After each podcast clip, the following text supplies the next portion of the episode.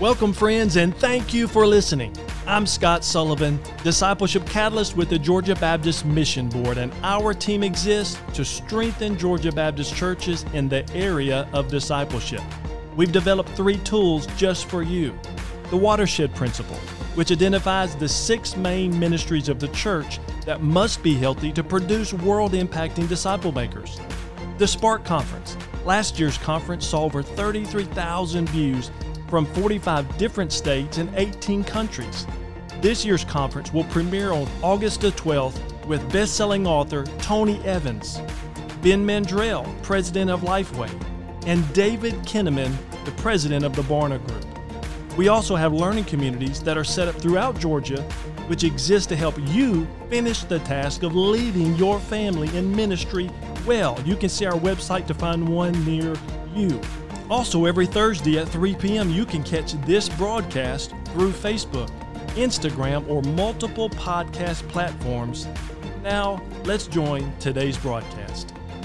Welcome, friends. We have the newest member of our church strengthening team on today to talk about all things worship and music. Ron Carter is the music and worship catalyst on our team and transitioned into this role, I guess, about three months ago and he's still getting used to that. I, I think he's still getting lost going to the bathroom around here. You know how it is trying to be new. And uh, he comes here from First Baptist Statesboro, where he served for the past seven years as worship pastor. Ron's a gifted pianist and singer, has a degree in vocal performance and a minor in piano from in communications from Brewton-Parker. He's married to the lovely Vicky and has one son, Baron. And Ron, he must be pretty bright because I believe he's getting a medical engineering degree, right? Actually mechanical engineering. So mechanical, yeah, mechanical engineering. Yep. Okay. Good deal. Well, reminder, folks, as you are jumping on with us to watch um, this broadcast, we are product of the cooperative program dollars that you are giving to the Southern Baptist Convention through your church, to your association, to your state convention. So thank you for doing that. And we want to give a stack of resources away. So make sure that you leave a comment for those of you who are watching by Facebook and uh, we'll you'll be entered into a drawing for some really cool free swag resources that we're going to give out. So, welcome, Ron. Good to have you here, big dog. Hey, man. Good to see you. Glad to be here. Glad to be a part of the team. You bet. Well, let's start by giving our listeners a little bit of background on your ministry career. And I mean, just think about it. You're the music and worship guy for the whole state of Georgia. So, like, like, what is the little bit of background that that got you to this point in your uh, your ministry career. Matter of fact, I think there might be a little bonus material here because you're one of those kind of crazy journeys where you went to what medical school to get a ministry career. Yeah, something like that. Where, uh, yeah, it, it, was a journey for sure. Uh, I grew up in South Georgia, uh, down near the Okefenokee Swamp, and uh, grew up going to church my whole life, and uh, just had a natural knack for music, love music. Music has been kind of my language, you know, for most of my life to be able to use and to talk. And so grew up in school and, and music and uh, then uh, kind of grew up in a small church setting. And uh, like you said, uh, went to, thought I wanted to be a uh, something in the medical field, a hospital administrator. Uh, but the Lord had other plans. And uh, so I, uh, I, left medical school, went back to one of our Georgia Baptist uh, colleges, Brewton-Parker College and uh, Mount Vernon, and got my music degree there. And it was there that everything just began to really come into place for me because I had grown up kind of with one musical language. But then as I got to college, I learned a technical musical language. And uh, then as I began to do ministry, I learned that whole ministry music language. And so I believe that through all of those years of different churches and different styles and and the things that I learned in college, the things I learned from my parents, the things I learned, uh, you know, in the churches after that, kind of made me what I call multilingual musically. Mm-hmm meaning that um, you know I, I laugh sometimes and tell people it's like you know yes I know the blessed assurance Jesus is mine language, but I also know the graves to garden language. And it's amazing, you know, that those cultures are somewhat different, but it's like I felt like as the Lord brought me to open this door, the Lord just kept telling me and confirming through my friends that because I was multilingual musically, it's like I could take both sides and say, okay, let's we this can work together, you know, and and not only say yes it can, but basically demonstrate that it can. You know, I mean, even the ministries I've been a part of have all been like that. That's great. And for those of you who are viewing today that are in our chats on the, the Facebook group here, I'd love to hear from you because I'm the same way, Ron. I can look back now and see how God has used me in, in multiple different areas to develop different skills. And I didn't really know what was going on at the time, but I can see now where I'm in this position where God has used all of that and brought it to a point where I'm able to use that. So if you're like that, you're watching, viewing, drop that in the chat. Let us know a little bit about your journey, some of the craziness of where you came from that brought you to where you are. Now, Ron, look, this is this topic is huge for us, for our tribe and what we do in discipleship, because I feel like many, if not most church members, are involved in corporate worship as a means of self-medication. And here's mm-hmm. what I mean by that. We go to feel better we go to forget the stresses or the anxieties that we're dealing with with family and work and the things that go on but there's got to be more to that we know that that corporate worship does not exist to just make us feel better mm. it's not it's not supposed to be the purpose of, of self medication so here's my question to kick us off here what are some of the key ideas a worship leader or pastor need to think through when they're engaging church members in corporate worship well, I think one of the things that we need to remember is the first thing is why are we there? Mm-hmm. You know, um, and I know we're going to talk about this a little later, probably, but you know, just the whole idea: are we there to serve as just performers for this group, or are we actually the engagers? You know, are we? You know, I, I hear people talk about, you know, you know, there used to be this term, you know, you need to be the one that's, you know, engaging well, sometimes just what we do on stage or what we say or how we say it uh, engages people. You know, just something as simple as inviting the people in the seats to sing along with you. Mm-hmm. I, I can't tell you how many churches I go to that nobody, as I sit in the congregation from the stage, says, Hey, y'all sing with us. And sometimes just a simple invitation is all people need. Oh, okay, because you know a lot of times there's people in the pews who may have not been there before and they don't understand that they're supposed to be joining together, and so they need that invitation. I think one of the things to remember is what are we saying, even the small things, to invite people to engage with us. The other thing I would say about worship is that we have a culture that wants to just kind of come sit down, have, you know, just make us feel good and leave. And, you know, it kind of, they hopefully think that it was kind of a, almost just a numbing agent for life for just a moment. Mm. But worship is something, you know, I tell people all the time worship is an action verb. It's not something you attend, it's something you do. It's good. And so, you know, when you go to worship, we are we engaging our people to do anything you know I, I i'll just this is not worth music but it's a part of worship i can't tell you how many times i've been in services where i've had I, i've never had anybody ask me to pull out my bible and open it to a certain scripture I, am like hmm. you know we're, we're putting it up on the screen and so people just kind of lazily look back but how many times do we just say hey grab your Bible. We're fixing to read the scripture. We want you to open your Bible and and read it, you know, uh, with us. Uh, so I think that sometimes, you know, things that we don't think about, and I think it's very easy for us as staff members that we get in the routine that becomes just very easy for us, and we forget about what it feels like to be somebody in the congregation. Gosh, that's so true, Ron. So true. That is good stuff. Now, it, you know, I shared with the guy two weeks ago. I said I feel like many leaders should seek to be more more interested and less interesting. Mm. Uh, some and I'm guilty of that. I, there have been times that I got up to preach or to be on the stage, and I was trying to get people to like me. I wanted people to respect me, you know, as a professional, as a speaker, as a leader. And and what I've learned, I just want to get your thoughts on this. What I've kind of learned is, you know, when you when you're doing that, people can see through the fake. They can see the guy who wants to be like. They can see the guy who just who's there for the show. And I feel like we lose value rather than gain value in that moment. Your thoughts?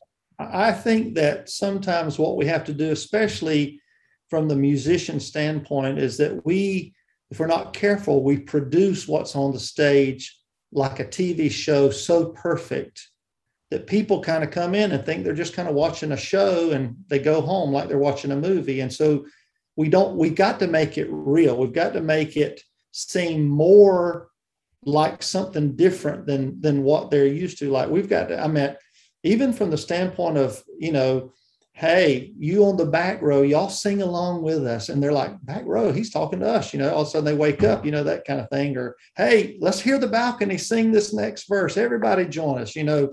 It's amazing at what that does to, to make them feel like, okay, he knows I'm here. Because I think that's a big part of it is, you know, even talking about just your eye communication of looking around the room, you know, we all have different perspectives on it, but you know, one of the things, if we're not careful, we we use all of our resources to create an environment that makes everybody just look to one position on the stage and not maybe and that could be lighting that could be sound that can be all kinds of things you know but sometimes when we talk about corporate worship, that means the whole thing, you know. And so, do we are we creating an environment that's engaging for everybody, you know, uh, in the room, you know? Yeah, yeah um, I, I, you know, one of the things that is just came to mind is just the whole idea of probably one of the biggest challenges for people in music ministry is just the decibel level of worship. Mm. Now, this would be a whole nother topic for sure, but here's yeah, here's part of it. It's a balance because yeah. you can't have it so soft that people feel like they're the only one they hear because they'll quit instantly. You can't have it so loud that it's hurtful or damaging, but you have to find that balance that creates that environment that creates a wonderful foundation that people feel like, okay, I can participate without standing out. And uh, I, I think that we, when you do those, all those things, then that gives a great, and I talk about this all the time in the church I've been in. What are we doing to create a foundation for engagement? Mm. What do, do, do our lights create a foundation for engagement? Does our audio create a foundation for engagement? Does what we do does what we say on stage create a foundation for engagement? Do what we look like to how we're dressed all of those things do, do, do all of those things come together and create a foundation that everybody in the room feels like they can engage in what's happening? Because the truth is worship is for everybody to do the same thing at the same time. Right and that's what you're doing is you're focusing focusing or funneling people's attention to the one person in the room that the attention should be on, and that is Jesus. And that's, that's right. And that is a task. So, a, a, super important question here. This is straight from Mike Taylor, the West or uh, uh, Northwest discipleship consultant. He wants to know in regards to the song Father Abraham. Where does that fit into the modern worship? Should it be monthly? Should it be weekly? Or is it just when you desire to have many sons? Exactly. I think it's just when the pastor is preaching on that passage. I think that would be the most appropriate answer for that. Maybe we'll get Michael here one day. We'll I think you should do that. Praise the Lord. All right, here's second question. So, what's the point of corporate worship? So, we talked about that, and you hinted a little bit about the lights and how important it is from the stage and some some things like that. So, what is the point of corporate worship that leaders need to consider? Or, in other words, why do we do it? Where where are we when we try uh, trying to where are we trying to take the worship person?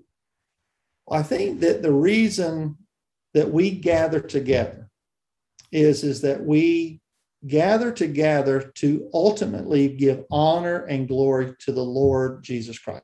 I mean, we we know that. I think we have to come back from that and say, how do we do that best?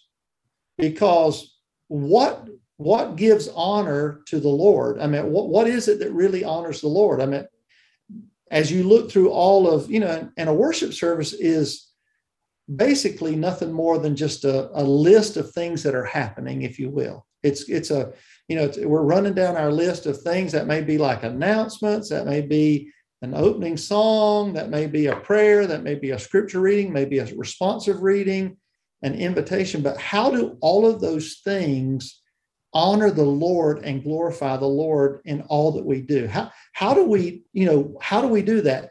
The because the point is is to let the Lord do the work in the lives of the people who are engaged. And and I believe I've often thought through this why is it that we use a lot of times music or singing, but it's amazing to me what happens in the life of people when they sing the same tone and the same lyric at the same time.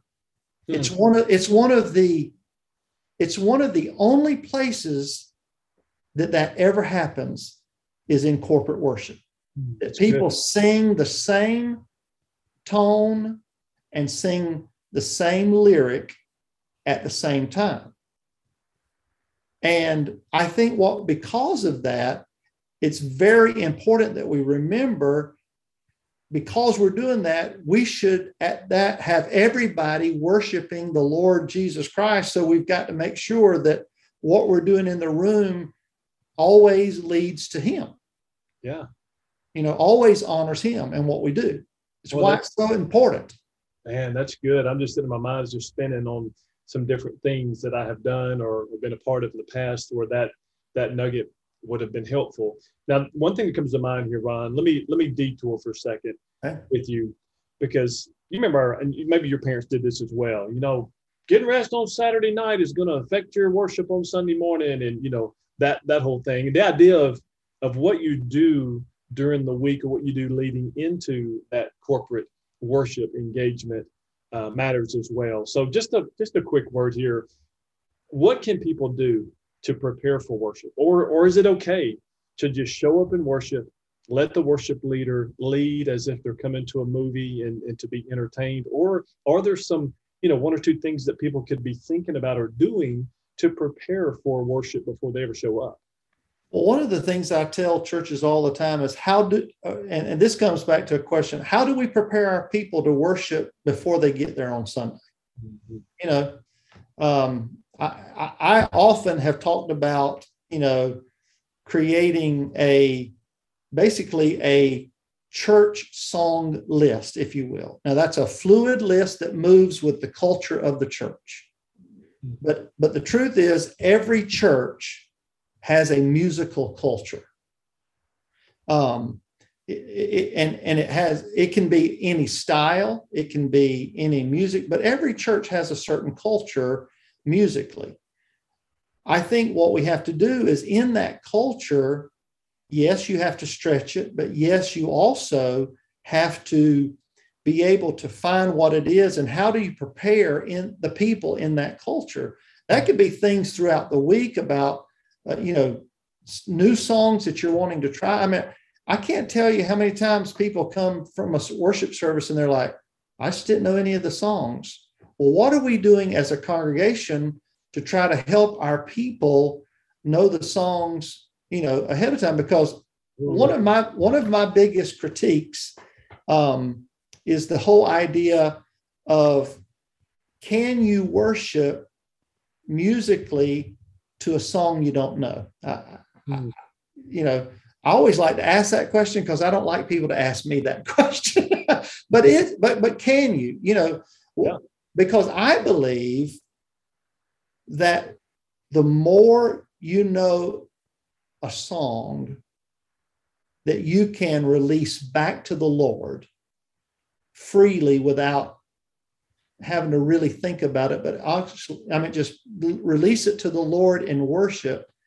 that to me is when I think the Lord can really connect with you and do a work in your life because there are people that concentrate so much on the notes and the lyric that that's really what they get out of a worship service. They have no idea what the Spirit has done in their life or anything because they're just they're blocked, you know, just thinking through what it is. And and I always tell people, how many times does it take to sing a song to know it so well that it allows your heart to sing but not your mind? Mm. Because you know, you know, there's a thing. Oh, we need to use the books in worship, or you know, we need to have the music. But sometimes you just need to sing and let your heart sing. And when you do that, it's amazing what happens because it's like it opens up not only what you're giving, but it opens up something to receive from the Lord when you can allow your worship to be something that's just free and open and something that you can just offer to the Lord as humbly as you know how. That's the reason I think it doesn't matter what kind of singer you are. It just doesn't matter about ability. Mm-hmm. It won't. I think the question is, are you given a hundred percent of who you are to the Lord in that moment?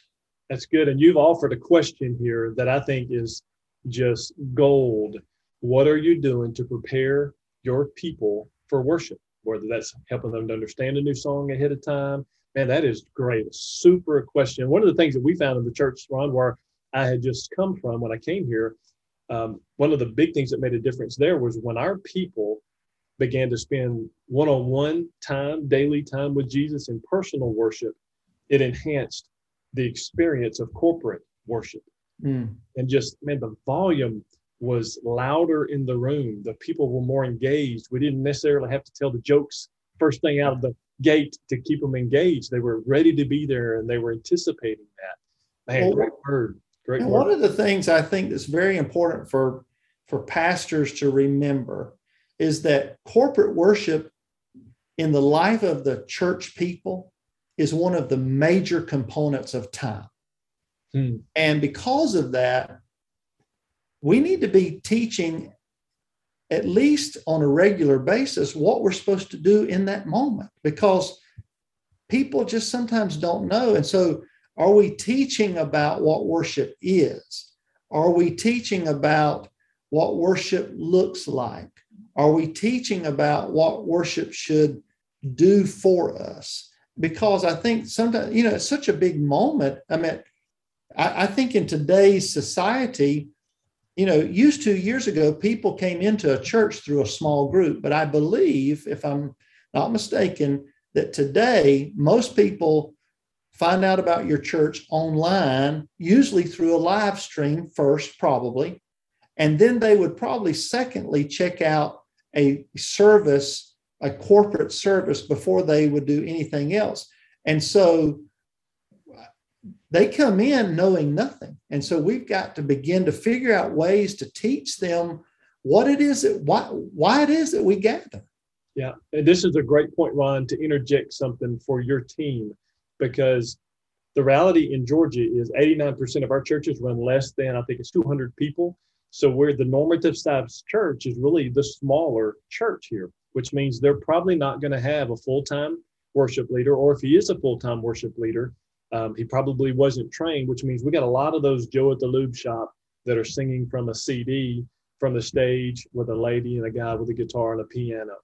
And a lot of those guys aren't trained and they may not know how to teach or how to lead their people to do that. So you are, are having consultants engage in the different regions, right? To help That's right. know how to do these things. Yeah. a little bit about your consultants? Yeah. And, and, so we have a consultant in each of our regions. Uh, you know, I came from the Southeast, so hopefully we'll have one down there. And, uh, um, but yes, we believe that regionalizing our this ministry gives them a person in their area that they can contact. We we also hope to try to create some of these, you know, basically workshops in their area that could help them.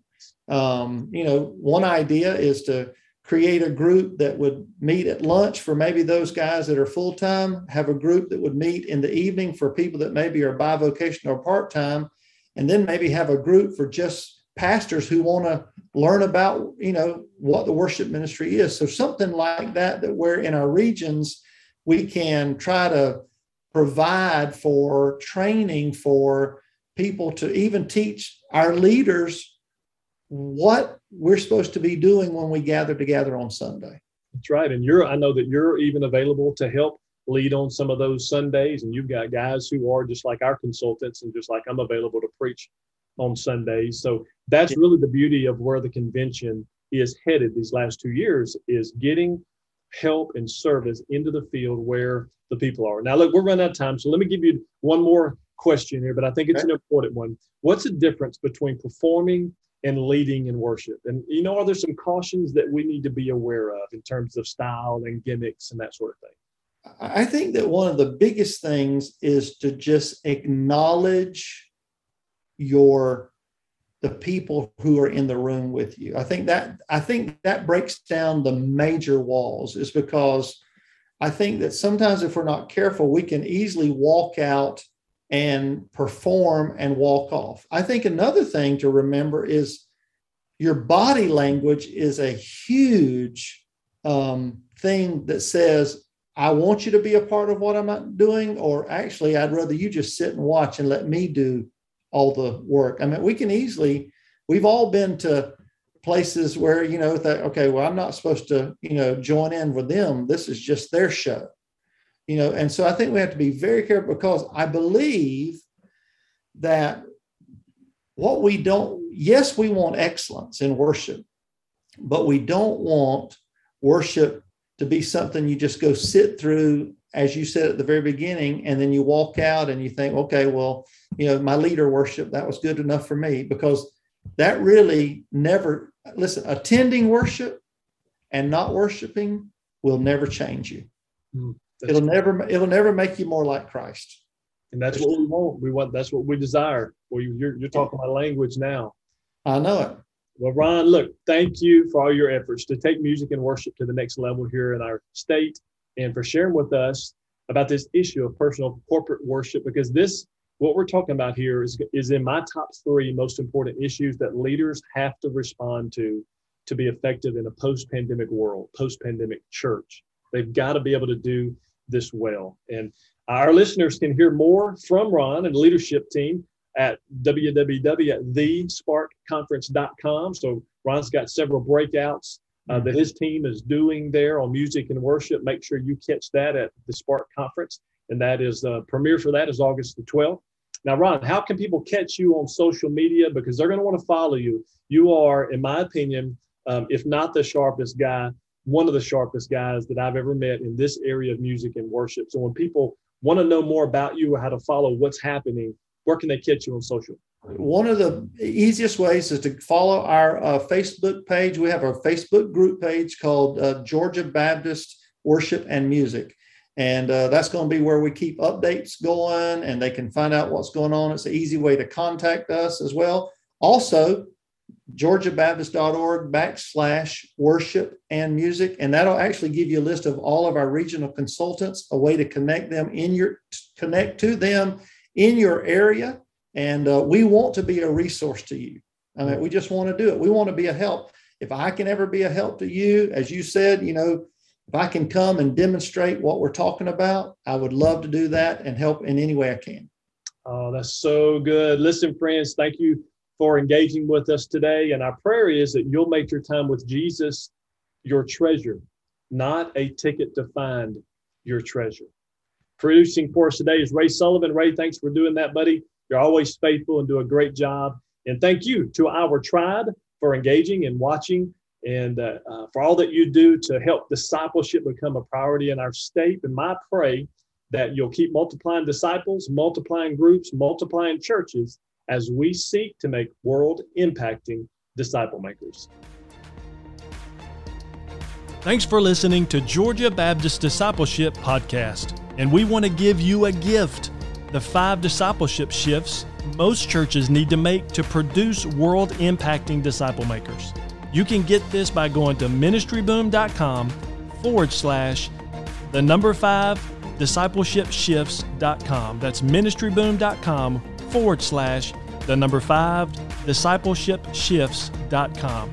This five page PDF is a discipleship alignment checklist that may surprise you. It will help you learn why programs are killing your discipleship, the number one default worker strategy that keeps churches from empowering their ministries. Learn the OGV factor and how it can revolutionize discipleship, attendance, and evangelism in your church. Again, go to ministryboom.com forward slash the number five discipleshipshifts.com. The Georgia Baptist Mission Board is able to provide resources like this because of gifts from Georgia Baptist to the cooperative program. For more information on this broadcast and a customized discipleship plan for your church, visit gabaptist.org forward slash discipleship. And by the way, if you found this content helpful, we sure hope you'll share it with a friend. And thanks so much for partnering with us to make world impacting disciple makers.